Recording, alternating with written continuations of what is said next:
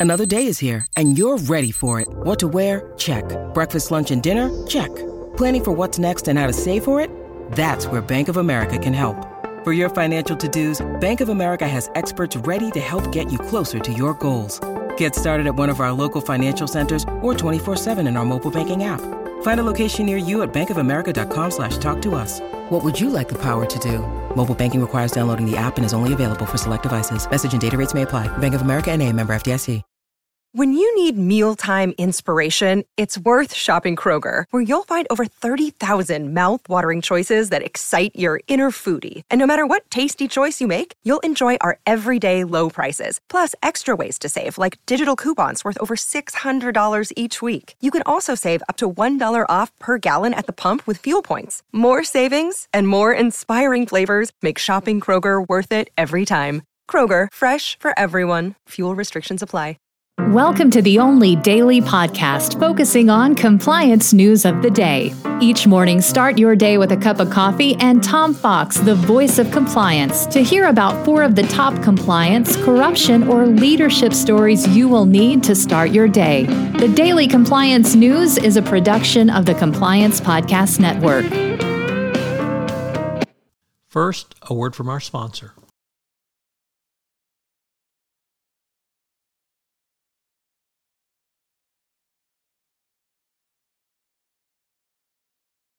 The daily compliance news for January 13, 2023. Yes, it's the Friday the 13th issue. So no, I have no lead story today, uh, but we begin with a story from Reuters, which uh, says the IMF has said on Tuesday that corruption inflated the cost of numerous high-profile tenders and construction projects in Gambia. The said, quote, enormous financial resources invested in infrastructure projects such as road construction provided avenues for corruption, especially in the award of tenders where political connections allowed members of the elite to bend the rules and access lucrative contracts. The uh, cost, uh, increased cost, um, is estimated to be in the billions. Next up, the uh, U.S. Sentencing Commission has um, proposed curtailing the ability of judges to impose longer sentences on criminal defendants based upon the conduct for which they were acquitted at trial, a practice that the current U.S. Supreme Court is addressing. The uh, Sentencing Commission voted unanimously to publish for public comment a proposed amendment to the federal sentencing guidelines relied upon judges nationally that would limit them from considering a defendant's acquitted conduct a key action towards this is uh, this is a key action towards adopting this standard.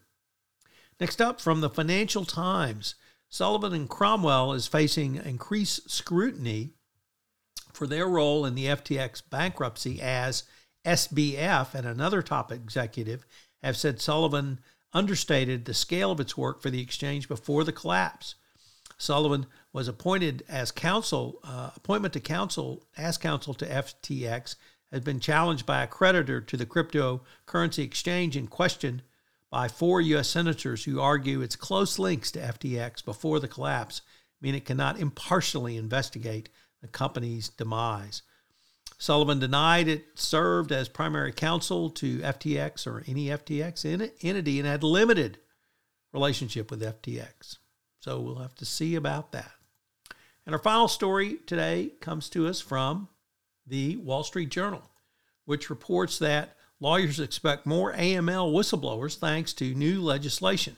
The Treasury Department's anti money laundering whistleblower program, which was established in 2021 but has been viewed as lacking teeth, got a shakeup in the recent omnibus spending bill that lawyers predict will result in more whistleblower cases.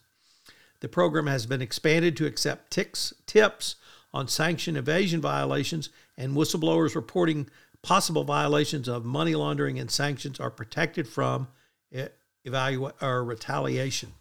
The minimum amount of the award plus delays in establishing systems were key reasons lawyers uh, why many lawyers were reluctant to take whistleblower cases over the past couple of years. The Daily Compliance News is a production of the Compliance Podcast Network and a proud member of C Suite Radio. Thanks so much for listening. I hope you'll join me again tomorrow.